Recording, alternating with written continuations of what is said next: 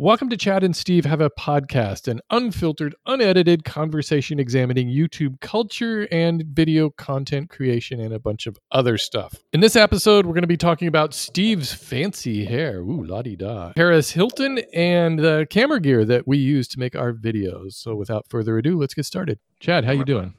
I'm doing very well, Steve. How are you doing? Good. For anybody listening to this, we've just been fooling around with the audio for I don't know the past 10 or 15 minutes or something. But I, I think that we're we're this is our first more professional podcast, don't you think? Because we're we're using an actual audio recording rather than Zoom. We we met with Tim, Tim Schmoyer, and he told us you don't use no, don't use the yeah. Zoom audio. Yeah. It's horrible. It only took seven episodes. We recorded some in like three bit. Uh, I don't even know what three bit is, but I, am sure it sounds mono. Uh, yeah. What did he akin it to? He said it's that's kind of like an AM radio. Or right. no, that's like uh, it's like listening to someone through a, a, telephone. So apologies to everyone who have listened to the first seven episodes through a telephone. Well, you know, and I'll be uploading those or posting those online this week, hopefully, so everybody will see those, and then I'll, I'll, mention it also. Well, the ones on on YouTube sound pretty good. I think the ones on YouTube sound okay. The audio, I don't know, maybe it's just different there. I have yet to watch anything on YouTube which claims to be high definition or high quality or whatever, and it actually sound different than just listening to whatever yeah. the whatever video that I do. Like some random lyric video for a song seems to sound the same as I, I guess maybe if you're listening to it very very um, like if it's super loud, maybe that would make a difference, but no. I kind of had this feeling. It's like the these audiophiles who are always telling you that like, oh, you got to get vinyl records because the sound quality is so warm and natural. I'm like, I guess, sort of, but I I think the average person, you know, you listen to music and you're not really gonna know the difference. They opened an audiophile store years ago, um, uh, where I lived, and me and my brother went because my brother's a bit of an audiophile and we went and they had like one pair of speakers in the entire st- store. Uh, well they had a few but they had literally like maybe 10 pairs of speakers in the entire store. And they had a big couch and a big screen and that was basically the entire store. And you went in and you sat down and then they would just kind of pick different uh, speakers for you to listen to. And i remember they were like $25,000 for a pair of speakers. And they didn't play a movie, they didn't play music. They played like sound effects. It was like the sound of a door opening and closing and then like footsteps walking and you could hear it in its and da da da. And we both looked at each other and we're like we just want, you know, um, Die Hard to be a little louder and hear the explosions and maybe have a subwoofer. It's like twenty-three thousand dollars, and they're listening to people walking away from them. But, but, you hear the clarity of how they're walking away, Chad. You, you hear how clear and crisp. Right. You hear how it's being amplified through the five-one surround system. It's quite funny. I don't think I'll uh, at, at any time be spending twenty thousand dollars on a pair of speakers. That's kind of crazy. Hey, I, I got I love so we got our new little channel or I, I, keep saying channel, but it's a podcast. It's not really a channel. Is it a channel? It's a. Do we refer to this as a? Yeah, no, I mean, I, if you're on the YouTube channel, it is. It's the, on the on YouTube. YouTube channel of the podcast. So we got our little our avatars, our little cartoon representations of ourselves that you, you had done. And, uh, and my first response when I saw those is that doesn't look anything like us. And then as I started looking at it more and more, I thought, it does kind of look like me this little cartoon figure and then i showed it to i showed it to a friend of mine and she was like i said this doesn't look anything like me does it? And she looked at it and she said yeah that's pretty close that's not too bad. And i thought really? Because it's so minimal I was so impressed, and I, th- I remember saying this to you earlier. I, I chose this particular person, uh, who was in Italy, I think it was, because they were literally just line drawings. Everybody does the cartoon style, the classic cartoon style, and that's what we kind of, or at least I want, I initially wanted. And then I saw this, I'm like, that'd be interesting to see if just like the one line, the one subtle line, which is, yeah. you know, outlining my nose, my beautiful 3D complex nose on my very unique face. And this person, one little crooked line is like, yeah, that that's my nose. I looked at your hair and I'm like, man, how do you like th- three little lines and like that's Steve's hair? Uh, it looks so fancy. My hair looks really fancy. The thing that I do appreciate is she gave me no gray hair I, I know they were. I have beautiful brown hair, and I haven't had beautiful brown hair for a very long time. But. Well, see, I have, but mine's unnatural. I my, I have to get mine done every month, you know. Otherwise, it would be fully gray. I started going gray when I was like 30. It was around one time my son was born. I started going gray. I got married shortly after I uh, met Melissa. Uh, we we we often bring up that uh, I went gray uh, after Melissa. Um, but yeah, I was uh, I was a young, vibrant, brown-haired boy, and then I met Melissa Maker, and um, yeah. you know, I got I get it professionally done now. I'm like, I'm like, no, I don't think I, I don't really want gray. I'm just gonna get colored. And so once a month, you... my, my, stylist does it. And she does a good job. She does like this blended color where it doesn't look like this, you know, like the, right. the just for men packet that you put and it's just black. Yes. You know, so it's like it still has gray in it. And then when it starts to grow out, it, it looks more natural. You don't get that like solid line of gray. Sometimes it, it varies. Usually the first couple days is kind of harsh, but then it it'll tone down and looks pretty natural. Have you used a Just for Men product? Have you like bent no. over the, the bathtub with the towel and the whatnot? I have not because I've seen just too many horrible. Usually, I can see a guy and I'm like, oh wow, that's really a bad dye job, you know. And I, I don't, and I have a feeling it's. Maybe I'm sure there's guys who can do it right, but I just I would rather have a professional do it. Uh, my father did it himself, and he used to do it in the bathtub, and then yeah. uh, it, he would be done with it. And for like five weeks later, the black marks all in. he like dyed the bathtub as well. Plus, I mean, this was the '80s. This was a time I'm sure the technology. I'm sure it literally just was paint that you were rubbing, paint flecks that you're rubbing into your hair. I'm sure the technology is amazing now, and it's a it's a lot no you know easier to maybe do. But yeah, it used to put a towel and hunch over and rub it mm-hmm. in, and then it used to look so so black. There was no so variance, black. like you said, no. like there's no blending. You right. one day are gray, and the next day you show up to work, you just have like jet black hair. There's no subtlety. Once in a once in a while, somebody will come. I'll get it done, especially if I if I wait like during during the lockdown and I would take me longer to get it colored, but I would have to, uh, and so when I would get colored, once in a while somebody will there's there's like this one guy who's obsessed with my hair for some reason. It's like the only reason he watches my my show is just so he can comment on my hair.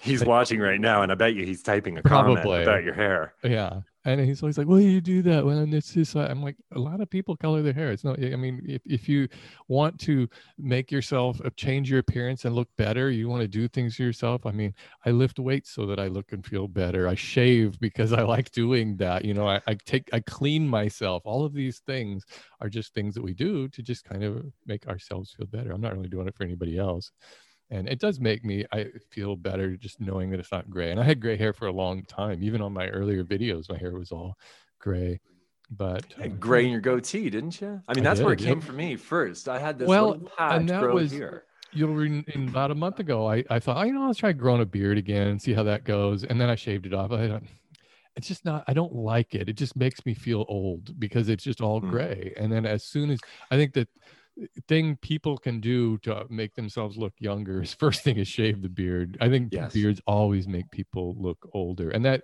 can work in your favor if you're young and you want to look older. I used to every high school. Did you have a kid in your high school who could like have a full yeah. beard? Everybody. So I grew the one. Kid. I grew the one where you could grow kind of like long lamb chop uh, sideburns, and then like a little kind of pencil mustache, and then a little bit of here, and nothing connected. It was all separate kind of continents on my face. Uh, and then I find it took me years. I went through all of high school trying to rock a beard and just you know those little pathetic yeah. mustaches. But there was one uh, one kid in our school. His name was Gareth, and man, grade nine, he showed up. It was his first day. it was his first day, and he hopped on the bus, and he had a full blown beard in grade nine. Don't you hate like, that? Man, look at that! And people would go up and just touch it. and then there was, anymore. and there was also every high school had like the one guy who was like going bald too we had a guy who like almost completely bald. Yeah. So sorry yeah. yeah. And you feel for those people because there's no, you have this full head of hair, or I, at the time in high school, I had a long hair. I used to rock a ponytail yeah. and whatnot. So it's kind of hard to be like, hey, I, I feel you, man. It must suck to be receding. It's like, no, well, now I think everybody would just, it would just shave it completely. And it would just be a common thing to do. I think love rocking the bald look now. I mean, it's yeah. so so yeah, normal. I mean, people without uh, without receding hairlines like the bald look. Have you ever been bald? No, no. I've been I've shaved. I haven't shaved. I've cut my hair super short but like buzz cut maybe kind of a buzz cut yeah maybe five six years ago maybe longer than that in some of my videos and i didn't like that look either and this is the longest my hair's been you know i can't believe we're just talking about hair on this it's podcast 10 minutes of talking about our hair oh i know what i wanted to mention to you is uh you know documentaries are like everybody documentaries are huge right now i just yes. i don't know why but I, I think we all just kind of get drawn into that but have you seen This Is Paris or have you heard about This Is no, Paris? No, but I heard about it and I was interested because she she is kind of one of those character Paris Hilton, I'm assuming. Yeah, it's Paris Hilton. And you know, I don't I'd never known much about Paris Hilton other than kind of tangentially what's going on with her. And you know, you always hear people that would say, We don't she's just famous for being famous and what does she actually yeah. do? And and all and this documentary just I kind of shows the real who she really is and it's way different than you actually think she is and she was really and she even kind of uh owns up to the fact that she was kind of the original social media influencer. She, she was taking like selfies you know in 2002 or something yeah. and and you know with a camera right? No yeah. phone or anything. And she talks about like everything she talks about uh, she was doing is what young people especially are doing today except in much greater numbers. And she's like i was i was kind of impressed by her really and i never knew this side that this is all everything you thought you knew about paris hilton is really it's just a character that she she plays like this this ditzy character who's uh, you know uh, just totally out of touch with regular people and everything but even just to hear her speak in this documentary and like use her regular voice yeah. that I didn't realize she had. You always hear like this mousy little childlike voice that she does. And that's just, she just constantly referring to her brand and that everything she does is basically on brand for her. And as a result of that, it's very difficult for her to form relationships. She can't mm-hmm. like really get trust anybody. And, she doesn't have any time to herself. She has no privacy. And uh, i just thought it was it was enlightening to see that and to see that this kind of abuse that she went through as a teenager is her her parents sent her to this like uh, uh, it's it's one of these like tough love places you know where they send yeah. you to camp but it was more than that. I mean they were like physically abusing these kids. And you know she escaped from a number of those. And now she's involved in this group of like basically survivors of this and trying to tell the story of how all of that affected her life. But it, it, was just, I don't know, it was just one of those documentaries that comes along that you're like, oh, yeah, I, you know, it's a kind of a buzz going around about it. I, yeah, I'll give it a shot. I'll watch it. And I was just totally drawn into it. And then by the end of it, I had a totally, totally different idea of who Paris Hilton was. And it's not what I was thinking. And it just kind of helps, kind of shows how a lot of our opinions on people in the media are formed by just this mass. You think you know. Think. Uh, you think you know. Yeah, I don't know. She, she went through. Uh, she went through and did all of this at a time that she became like the the whipping post for everyone who hated. Yep. Who hated that because a it was so new and there's it's funny because there's several examples of this. I've been thinking about this a while like i get it that we live in 2020 now and everything's upside down but even over the, like the past 10 years so much has changed in the way that um, uh, the acceptance of of all of this stuff that we were just talking about. She was doing it at a time that she was the only one. She was a billionaire uh, um, like Not from, quite. From, a, from an incredibly rich family. So one of her goals is she wants to be a billionaire Yes. And she, I mean, she's from the Hilton family. So she started her entire career as Rich Brat. And then she did, um, she was one of the first to do a true reality show with, uh, oh, what's her name? The other girl that she used to hang around with all the time. You mean The Simple Life?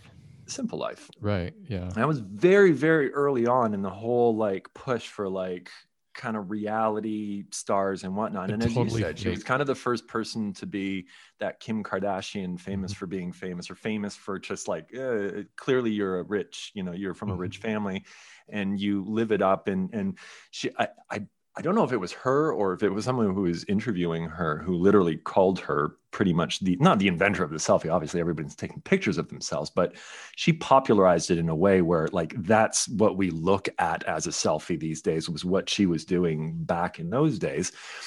And uh, you, as much like, especially because it was a reality show that was uh, that was uh, that she was on, and she was using her name, and it clearly was a character of her it was difficult because people had no basis for understanding that like most people kind of have a character when you have a youtube channel or da, da even in your own name like it's it's a version of you but it is still a character that you're putting up and you're being kind of whatever and I, I can see how people would look at that and just hate her and hate everything about her. I was thinking of Miley Cyrus earlier, where yeah. she was swinging from the wrecking ball and she went through her kind of like slutty stage, if you will, and being very provocative and, and showing nudity and whatnot. And at the time, she was the the the the the the the, the punchline of every single person's joke, and so many people spoofed and whatnot.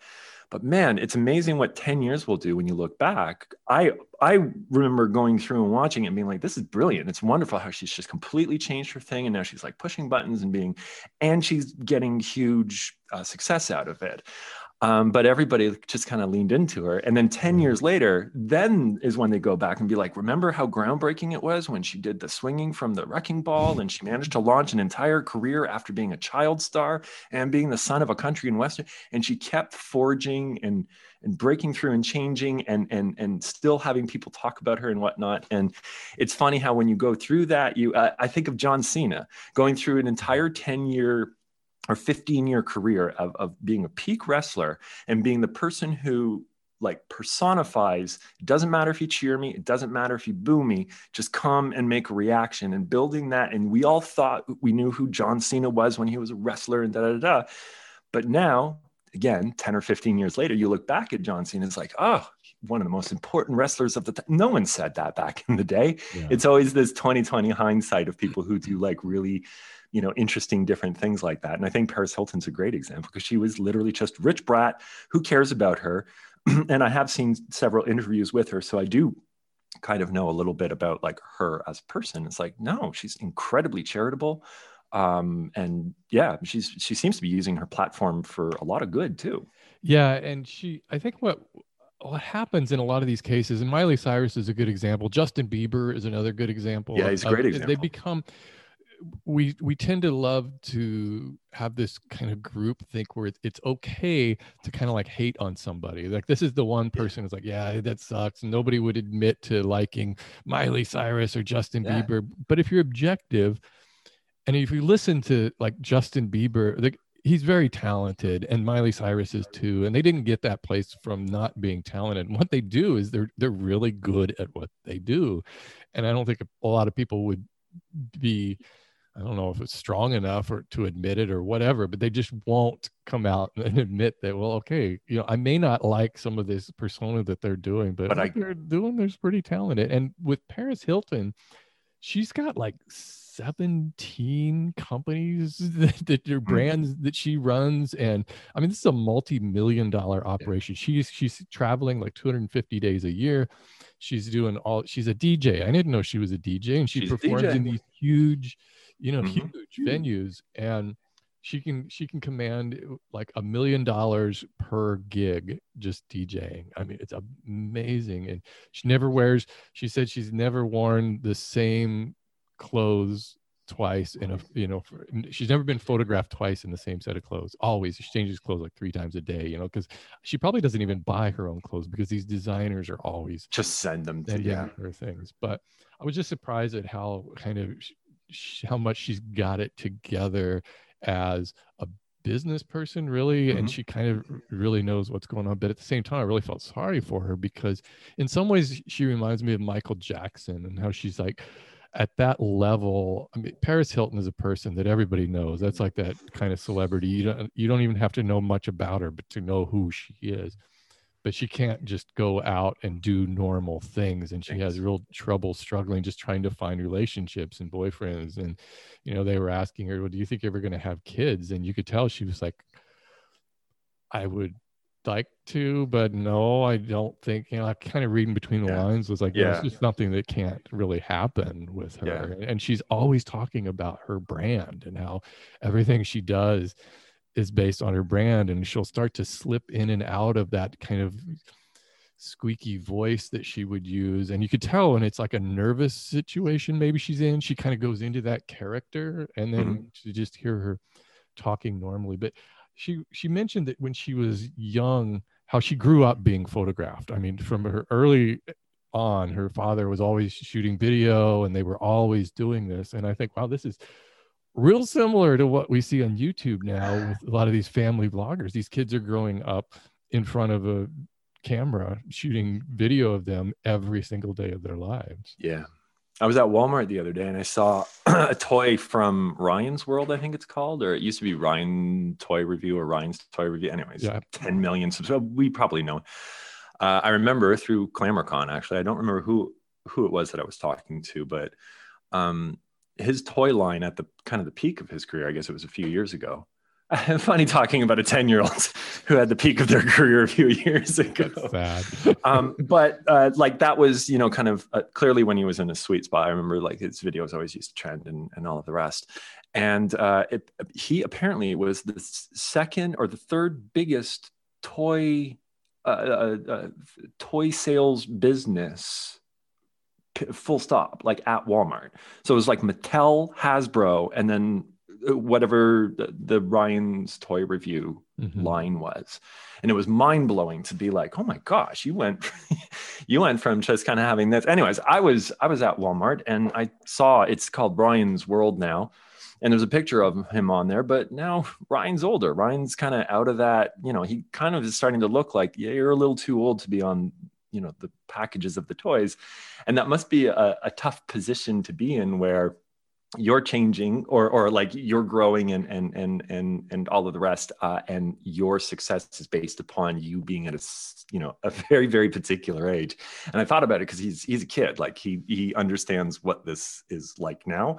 And he's going to go through the next few years of his life with that change and people just naturally wanting to move on from him and his audience growing older and maybe not wanting to still kind of stick around with him and whatnot.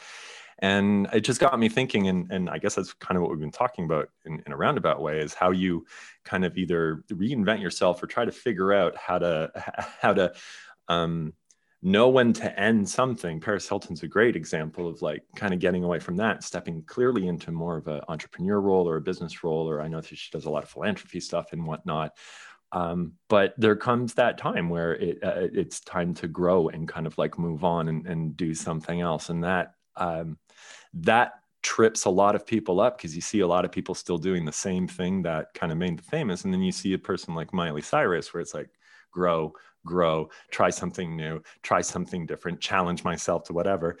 And um, it's funny because we like we as a society take it out on these people because they're being the martyrs um, but after a while you're standing aren't you you're standing you're done was sitting hoping- I was hoping for you Done. to, to I can't sit for very long. I get too I get too fidgety. This was this was this wasn't being recorded so we were actually having a conversation about sitting and standing desks. I have a sitting and standing desk which i keep in the city position 95% of the time and i found out and i didn't know this that steve stands 100% of the I time. stand all the time. I've got the when I, I built the new desk uh, a few years ago, and I got one of those sit stand desks, and it raises up, sets down, and, and I thought, well, it'll be interesting once in a while. I'll try to stand, and now it's just up all the time. I never ever sit down at my desk anymore. In fact, when once in a while my son will put it down when he's he's using my computer for whatever you know he needs to use some photoshop or something and then I'll come to it and it'll be there and I'll try sitting and it, it feels really awkward. I, I just can't I can't do it anymore. I enjoy sitting and it, or I enjoy standing. And then more I think the more we learn about how much damage sitting does to our spines and our bodies, it's just good to just, you know, relieve that. Even if you do sit and have to sit at a desk, you should really be getting up every 30 minutes and doing just even if it's just like a 60 seconds of stretching for your back and try to realign your spine is, is really important otherwise we all and we're all hunched over looking at phones these days and it's it's hard for you'll see more and more bad posture arising. I've been trying to fix my posture over the past you know couple years and just trying to keep myself tall. I've been trying to fix my posture since i was born because as a tall person uh, and yeah. I know this from other tall people. You you feel very tall in the world, so you naturally kind of uh, when having conversations, when being around people, you naturally kind of yeah. bring yourself down to eye level with them. Um, so I always sit or stand with a kind of a bit of a hunch, or like sometimes I'll see a picture of me standing. It's like I'm I'm, I'm hunched over or whatnot, and it's tough because you don't think about it. And then I bought one of those. Um, things off of Amazon. It's like a back brace, mm. and you you put one arm in and you put the other arm in, and it's super tight, so it keeps your arm, you know, your shoulders back. And I wore it for like three days straight, and I was like, this is great. And then I took it off. I had like red marks all over no. me, and I was yeah, and it really really hurt. And um, uh, it just didn't feel natural. So I moved on from that. But I have found out that there are um, people, uh, specialized doctors, obviously, who, I mean, chiropractors, I'm sure also do it, but there's specialized doctors who kind of help you with your, your right. posture. Uh, perhaps something for me to do because it's yeah, it's really tough and it's and and it's real. And that's why I like sitting down because I end up feeling yeah. much more kind of like in the world when I'm sitting as opposed to standing and kind of looking over everything. Or at least that's I, how I remember I remember my grandfather when I was a kid or I was like a teen and he would he would like a pow and he'd like tap the, my back and he'd say, pull your shoulders back, you know? And I I I never really understood exactly what he meant, but I, I and recently I've kind of understand really what uh, having a better posture means. And it's not just pulling your shoulders back, it's sort of pulling them back and then down at the same time and thinking of your head as being on like a string like a, like a marionette or something that's pulling your spine up and that your your core your stomach is always pulled in you know toward your back. You're trying to pull your belly button in. So i'm always kind of consciously aware and standing really helps that to be to keep that tight those tight abs as much as I don't have those six packs, you know, but I, I try to keep that that tight now. God, that's like the worst thing for me is that I can I've lost I lost 30 pounds, you know, and I, I was like I, I'm pretty happy with everything except those love handles. And for guys, that's the last thing. It's the toughest you, one. It's the toughest one because everything, that's just where those fat reserves just store. And I don't know if I'll ever be able to get rid of it. And you can't spot reduce, you know, you just, you know, to- I uh, uh, recently I got a Peloton and I really like it. Mm-hmm. And uh, they do um, uh, just outside of the bike stuff, they do a whole bunch of other just full full on workout stuff if you want to do it. So I, I was doing some stuff, um, and uh, uh, they were talking about exactly that how uh, a good posture uh, especially especially when working out um, can like change your breathing. Mm-hmm. Uh, it's it's actually also psychologically uh, you end up being more more assertive and and Definitely. confident in one. It is such a I mean I guess that's why they're like you know pull it back and put your chin up and walk with a whatever. Like there apparently is some actual science behind all of that. Definitely. It's high time that I actually do that because I I do want a six pack at some point. I think I could do it. I want to I want to like bucket list it even if it's just for one day. I'll mm-hmm. work as hard as it is to have it for one day. Take a bunch of pictures for Instagram and then just go back to cheeseburgers. But I would. I'm hoping I'm hoping to like get to the point and and sorry ultimately we were talking about spot training so I uh, was going through and it's like same thing with me love handles and a little bit of a gut but everything else like people look at me and they're like well you're you're skinny and I guess I am.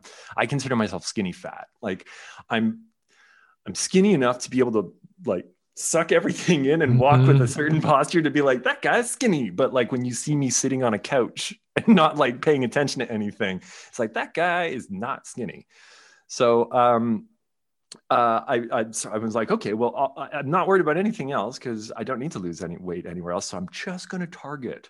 I'm just going to, I went on YouTube and I went on the internet. And yeah. it's so crazy how no one, there's a lot of people who just will not tell you that. And they'll be like, oh, want to want to burn off your things, do this yeah. exercise and do this. And then I came across one video on YouTube. I don't remember the dude's name. He had a fairly substantial following and he looked like a very kind of fit guy. And he's like, let me just tell you something. He's like, it is impossible just to like do an exercise which just targets fat in a particular area. Right. And I remember feeling really silly after learning that because I was like, yeah, I guess that really makes sense. It's not like I'm doing push-ups and it's like, yeah, go ahead, you know.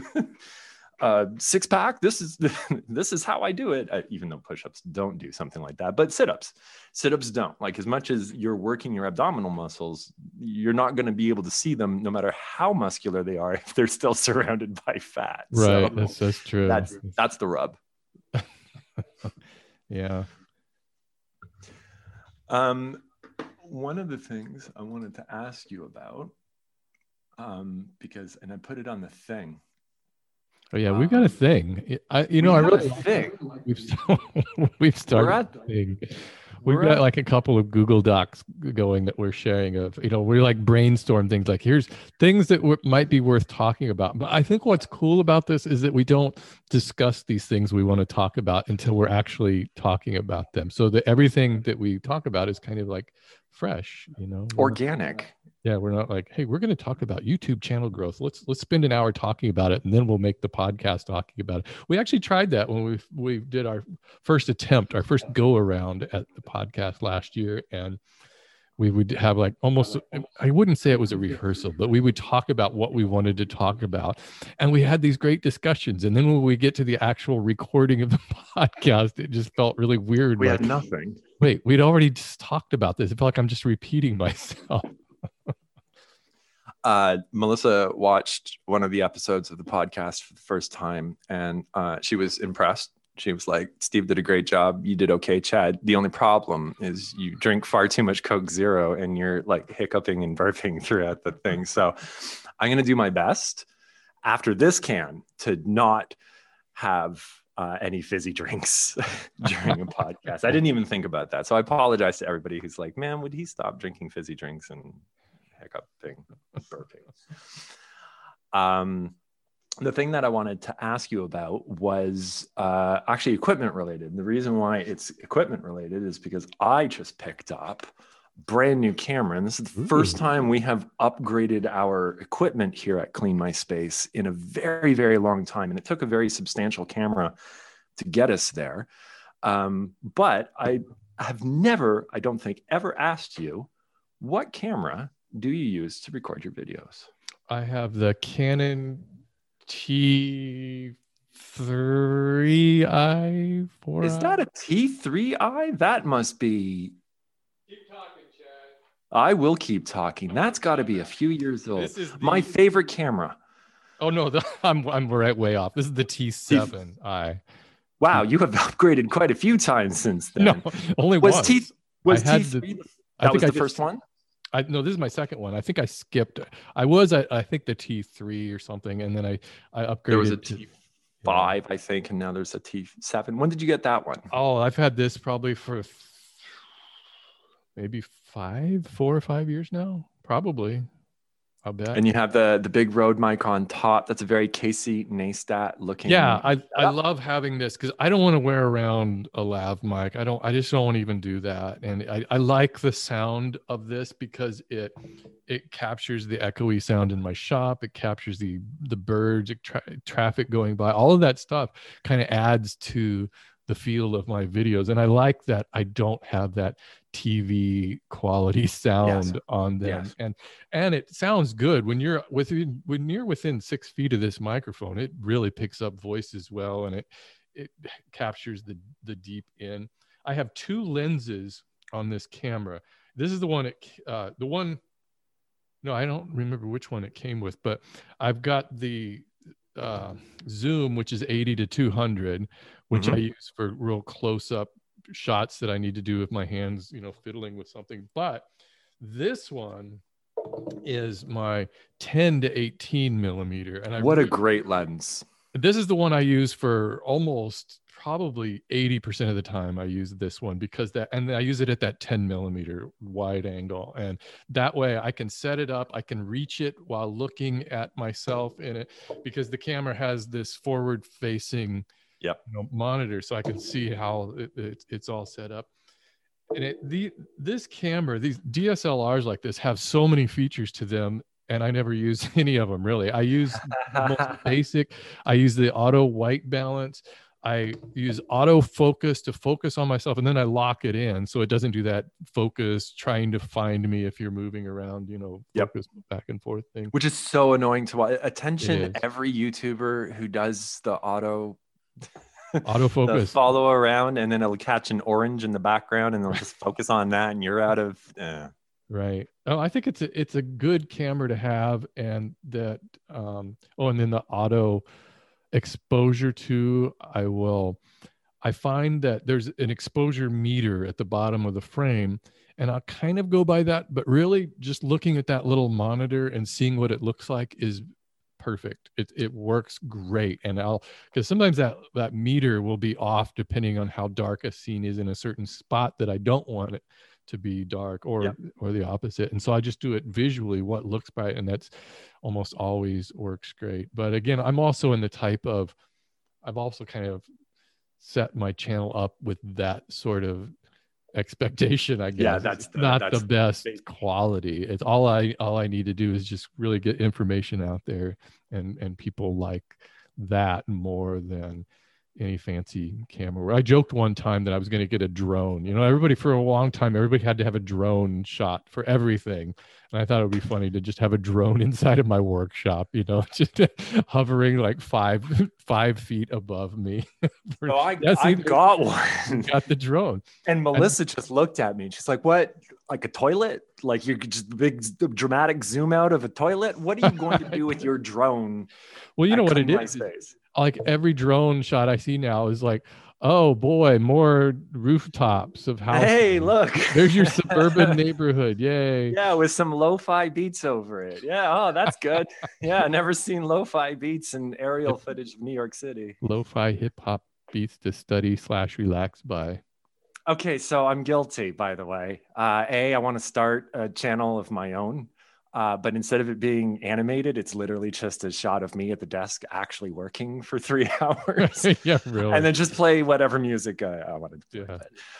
Yeah. Um, uh, we had our first, uh, when we got married, uh, a wedding gift from our, uh, Melissa's sister was uh, the T3i. And mm-hmm. we were using just like a regular point and shoot up to that point. And I mean, this was very, very early on um, and then we got the T3i, and that was the whole like, oh, now we can actually kind of properly do this. And it was, I think I just used whatever the stock lens was at the time, whatever came with it.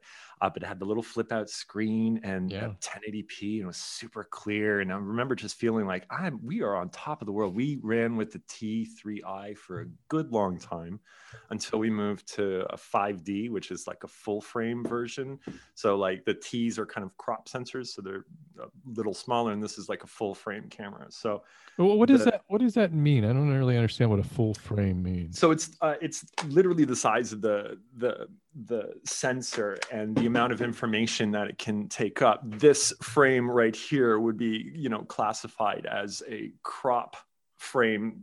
If i were to set up a camera and it were to be the t3i and i were to you know set it so that this was the frame if uh, if we were to use a full frame camera with the exact same lens set up in the exact same place, you're going to probably get an extra 30% of the frame outside mm. of hmm. this in the exact same way. More information, the, the file uh, sizes are larger, allows you to kind of punch in a little bit better because the quality is a little bit.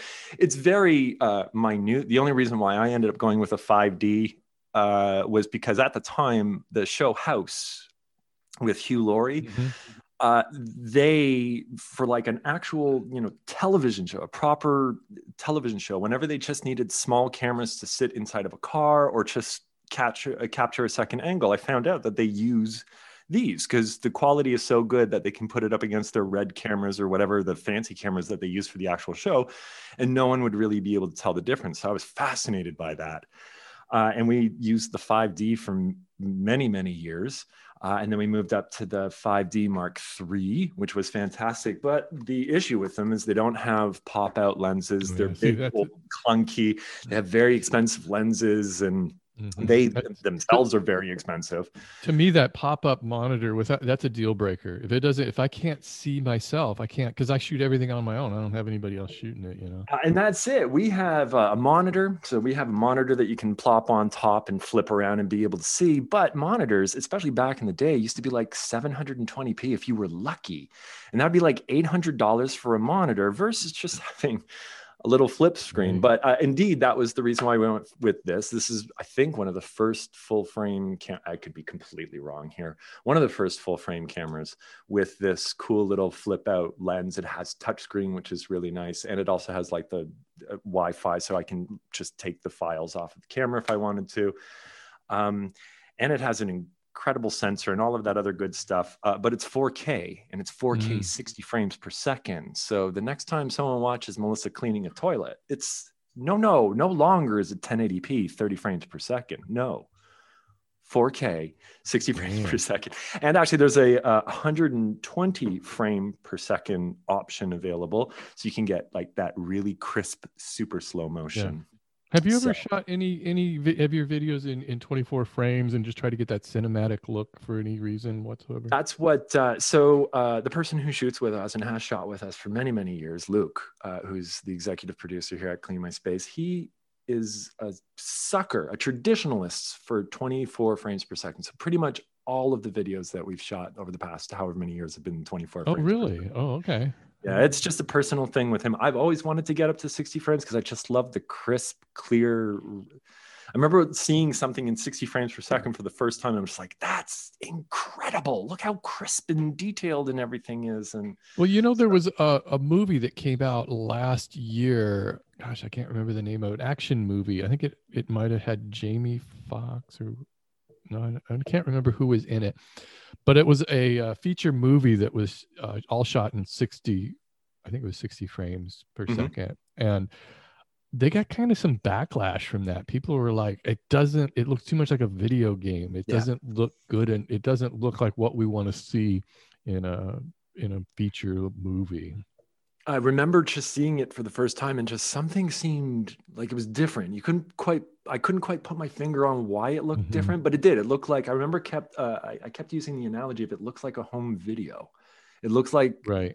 It doesn't look like a TV show anymore. It doesn't have that glow or warmth to it. I don't know mm. what the word is that I'm looking for. Like it doesn't have that softness. Everything is incredibly sharp and incredibly clear and just uh, movement is so fluid it's like i'm literally looking at the person yeah. kind of doing these things you get less kind of blur like that and stuff like that. So yeah. Hey what kind of audio do you use? What kind of microphone? Uh, you've got that. We do. a... we use so these are sennheiser mic packs. Again so with lighting uh, I'm a fan of sunlight. I'm a fan yeah. of just shooting with whatever light is available. And if something's really, really dark, bring in a light. We just bought some basic light panels and didn't invest a whole lot into lighting. One of the things very, very early on that we decided uh, was getting really good mics.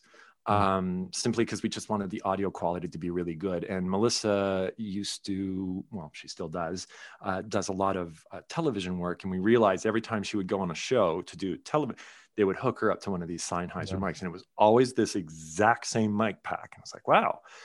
And then um, uh, fast forward a few years uh, uh, later, uh, we bought like a really cheap uh, lav set. I think it was like a Audio Technica $200 little kind of thing. It just sounded horrible, and you could hear the crackle between the receiver and the transmitter and whatnot upgraded to these. They were kind of expensive, but we've been using them ever since and uh, loved the sound. The only downfall, and I think that's what you were pointing out, was every single time you want to fire up a video, it's not just like set it, forget yeah, it, and let's yeah. get into it. It's like, let's put a lav mic. And sometimes it's hard to be doing a more casual video and someone sees a mic because it just has a formal kind of appearance to it, if that yeah. makes sense. So we also do have uh, that same Rode mic that you do. So if we're doing like a vlog or something like that. Yeah. Yeah. Yeah. I, I have, I find that uh, I rarely have people comment about poor quality sound on my videos. And, and uh, it's just, I think it's just because people know what they're getting into with this video. They're watching it for different reasons and they know it's not and you know, it's the same with the lighting too. And and I I've, you know, mentioned this number of times that I've just been using totally natural lighting over these past 5 or 6 months. I and I've got just tons of lighting in my shop because it, it's for me it was really important to have everything really brightly lit and not just for the video but for woodworking itself and if i'm still working on something really detailed i'll, I'll turn all the lights on and mm-hmm. or if i or if i'm just not getting enough light usually when i have to turn them on is when my garage door is open and the sunlight in the afternoon is shining in too brightly and it's just too right. much contrast yeah. and so it's yeah. just i have to have something to even out that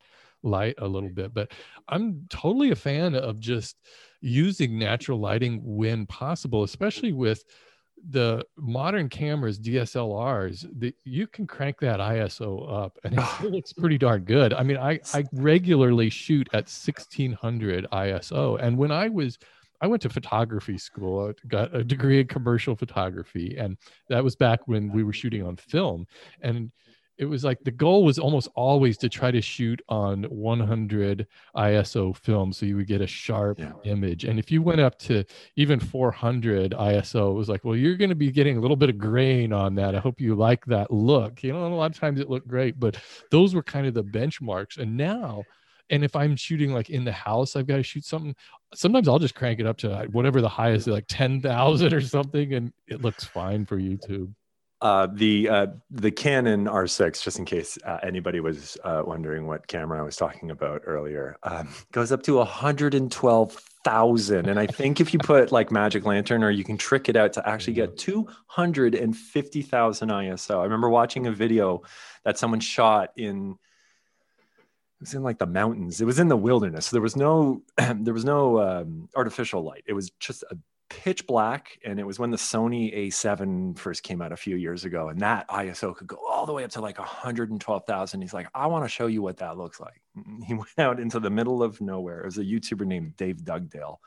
And he went out into the middle of nowhere in washington or something like that. And he set up a camera on a tripod and he just sat in a chair and he's like this is 100 iso and then he kept switching it up up up up and he got to whatever it was on the camera. I think it was a 100000 or something ridiculous an incredibly high number and it looked like it was just like the sun was just going down it was like a little dusky and there was no grain there was no wow. further to your point and that's the thing like i think we remember 10 years ago shooting at I remember doing a shoot with like a proper production company. They're like, we do not want to see your ISO above 400 oh, at yeah. all. Yeah. And it needs to be 100. And if we need to bring in more light, we'll literally hire, you know, we'll start a fire in the corner just to get the right light as opposed to doing it in camera settings and I guess I get that. You, you certainly don't want grainy footage and all of the rest. But I, further to your first point, love just natural light. I love the shadows it creates. Mm-hmm. I like it when you do have natural dark spots because it just has such a I don't know, a, a, natural, a natural vibe to just using light the way it should be, as opposed to artificial light when you start getting, you know, you start worrying about T zones and shadows under your eyes. And it's like, that's what I want.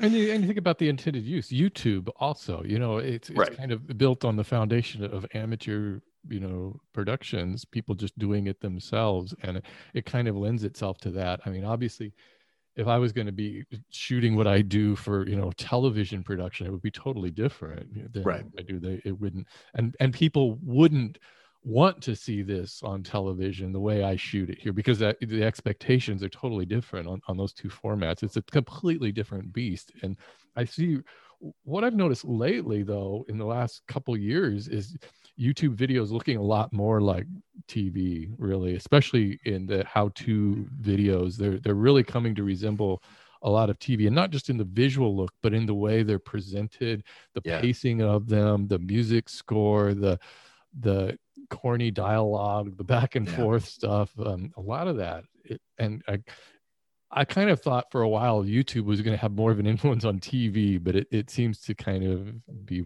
TV's really working its way into YouTube more and more. I think the glamour of of it all is the thing that is hard. Like I, I think as soon as you can have it looking amazing, people just opt to make it look yeah. amazing. But that was, I think, what your point is. The most appealing thing was back in the day. It was like this isn't that this isn't that at all. This is just someone sitting and setting up a camera and having a thing and trying something different and not worrying about we talked about zach johnson in a previous like here's a dude who can afford probably great props and, and excellent but like there's something so wonderfully like organic about doing it without like budget but we now work and we've also talked about this in a previous podcast we now have people starting channels on youtube because it's a business or they want to build a brand or it's it, there's there's another reason outside of I started yeah. at least. And I know you started because we wanted to like, hey, yeah. what a cool thing. Like let's fool around on this and see what happens. And our what eventually became our businesses and livelihood was grown out of um was grown out of a passion for wanting to do you yeah. know to do it in the first place and it wasn't to build up clean my space into a huge thing and sell cleaning but like that's wonderful that it's gotten this way but that's now the attitude coming out of the gate and i find that that's probably the biggest obstacle that most new channels face. It's like but i have great camera and i put up a thing and i've worked with other people who have been trying to start channels and consulted with them and da da da and it's very tough to just tell them. It's like you you need your idea to be uh, like amazing because it's now not hard to have all of your stuff look professional because everybody's stuff looks professional. Right. Moms who are cleaning their house are cleaning them with thousand dollar DSLR cameras and proper mic setups and amazing like like it's a thing now. So it's not just like, hey, let's upload some videos and kind of see what happens. People now kind of approach this platform as like, cool, let's make sure everything looks amazing. I think that, that's very TV. I think and I hope that YouTube will retain kind of the, that dual aspect of what it, it can be, that it can still be the guy who shoots a, a, a really dumb cat video that goes viral, and it can be the more professional productions. I know that like a lot of the streaming platforms now, well, they all, you know, they have their own original programming, you know, the Netflix originals and the Amazon originals. And now, well, like, the uh, this is paris the documentary that was it's a youtube original so it's a YouTube, oh, is that a youtube original yeah so and that's oh. the first time i i'm sure it's happened before but that's the first time i noticed youtube original so it's almost like that is becoming like they're trying to do what the other streaming services are doing and produce yeah. their own you know full length productions like that and you know I, it's just one of those things that kind of like, eh, well, I guess, but it's also as long as YouTube can have both, I'm okay with that. As long as you can still find that guy, you know, working out of his shop and doing and doing cool videos. And I think YouTube knows that. I think they know that really their their bread and butter for a lot of their existence relies on just those goofy videos that people do or these silly channels devoted to one specific topic you know that somebody's just producing on a whim. And i think it'll still maintain that but the reality of it is that it probably all started with all these late night talk show hosts you know yeah. posting well that that i mean a lot yeah that was a lot of finger pointing. And there was a period uh, i don't even remember how many years ago it was uh, that they started uh, bringing in traditional celebrities and giving them yeah. YouTube channels. It actually failed miserably the first time they did it. They, they tried to give Robin Will- Robin Williams. They tried to, to to get on board, and he ended up doing a, a, guest spot on Ray William Johnson's Equals Ten show or whatever it was.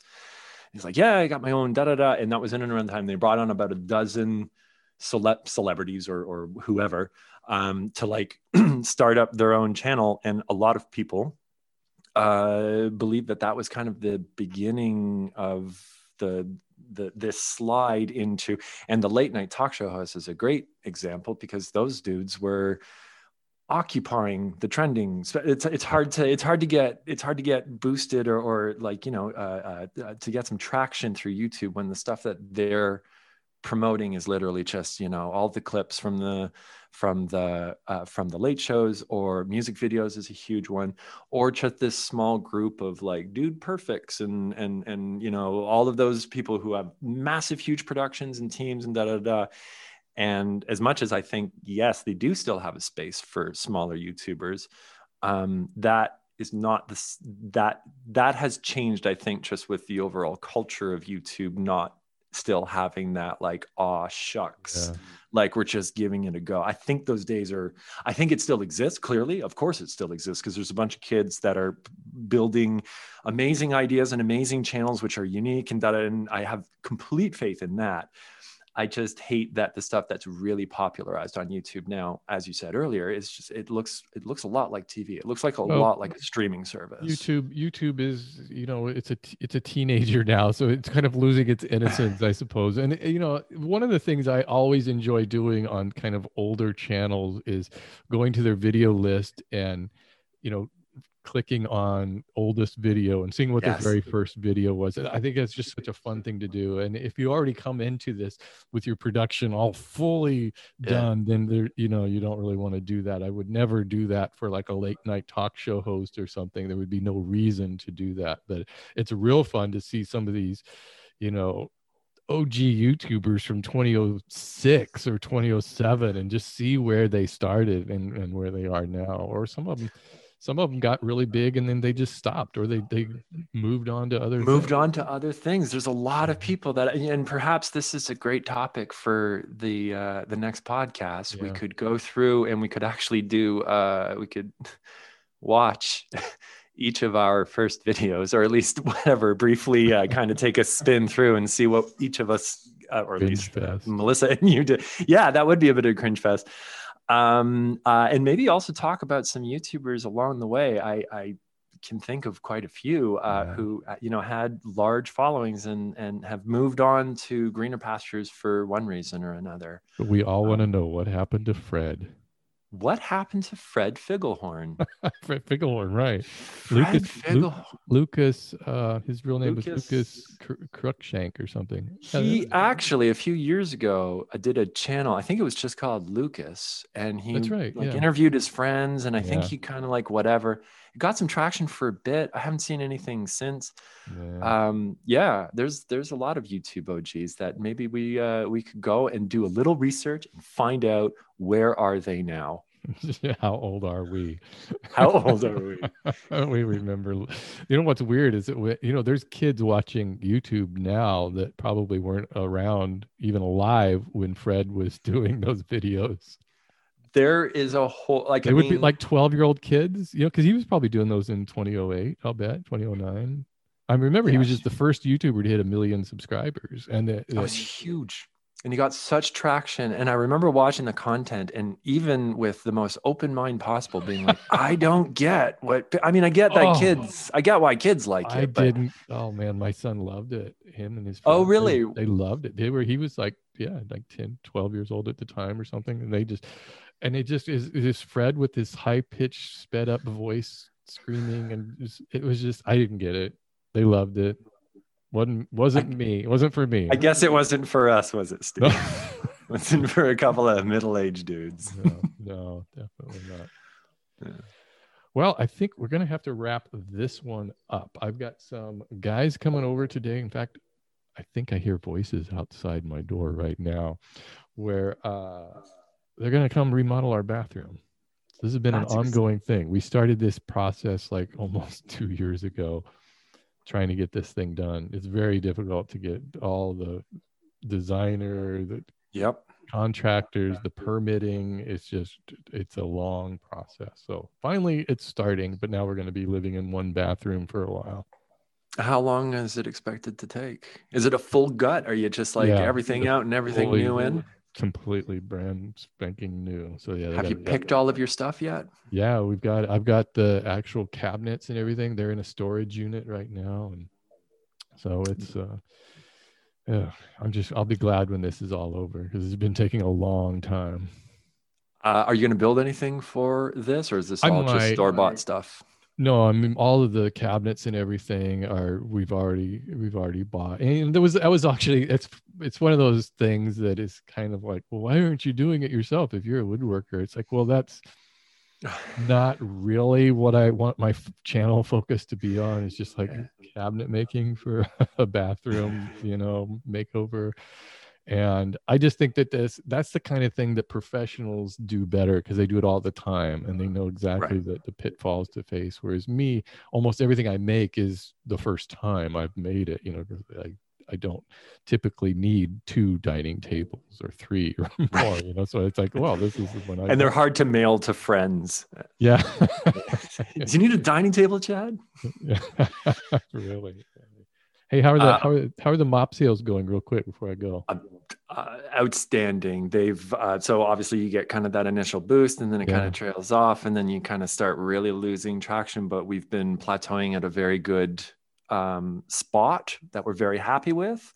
Good for uh, and we're just about to start getting proactive with some Instagram ads and da da da. da. So I've been studying. I've been studying a lot about Instagram ads and the little short videos and trying to capture people's attention and uh, I, in a later podcast, will let you know how successful or not successful I am. But no, as far as the mop sales are concerned, it's been a it's been a hit. People people absolutely love That's it. So great. we're we're we're psyched so about that.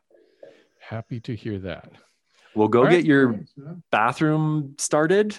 I will. I uh I, I have a person coming as well because my furnace doesn't work. So he's going to uh, fix the furnace um, before the winter before we Good idea. freeze to death out here in chilly Canada. Um, so I will go do that. You go tend to your bathroom, and we will talk in uh, in one week. Okay, I'll see you then. Bye. Sounds good. Bye.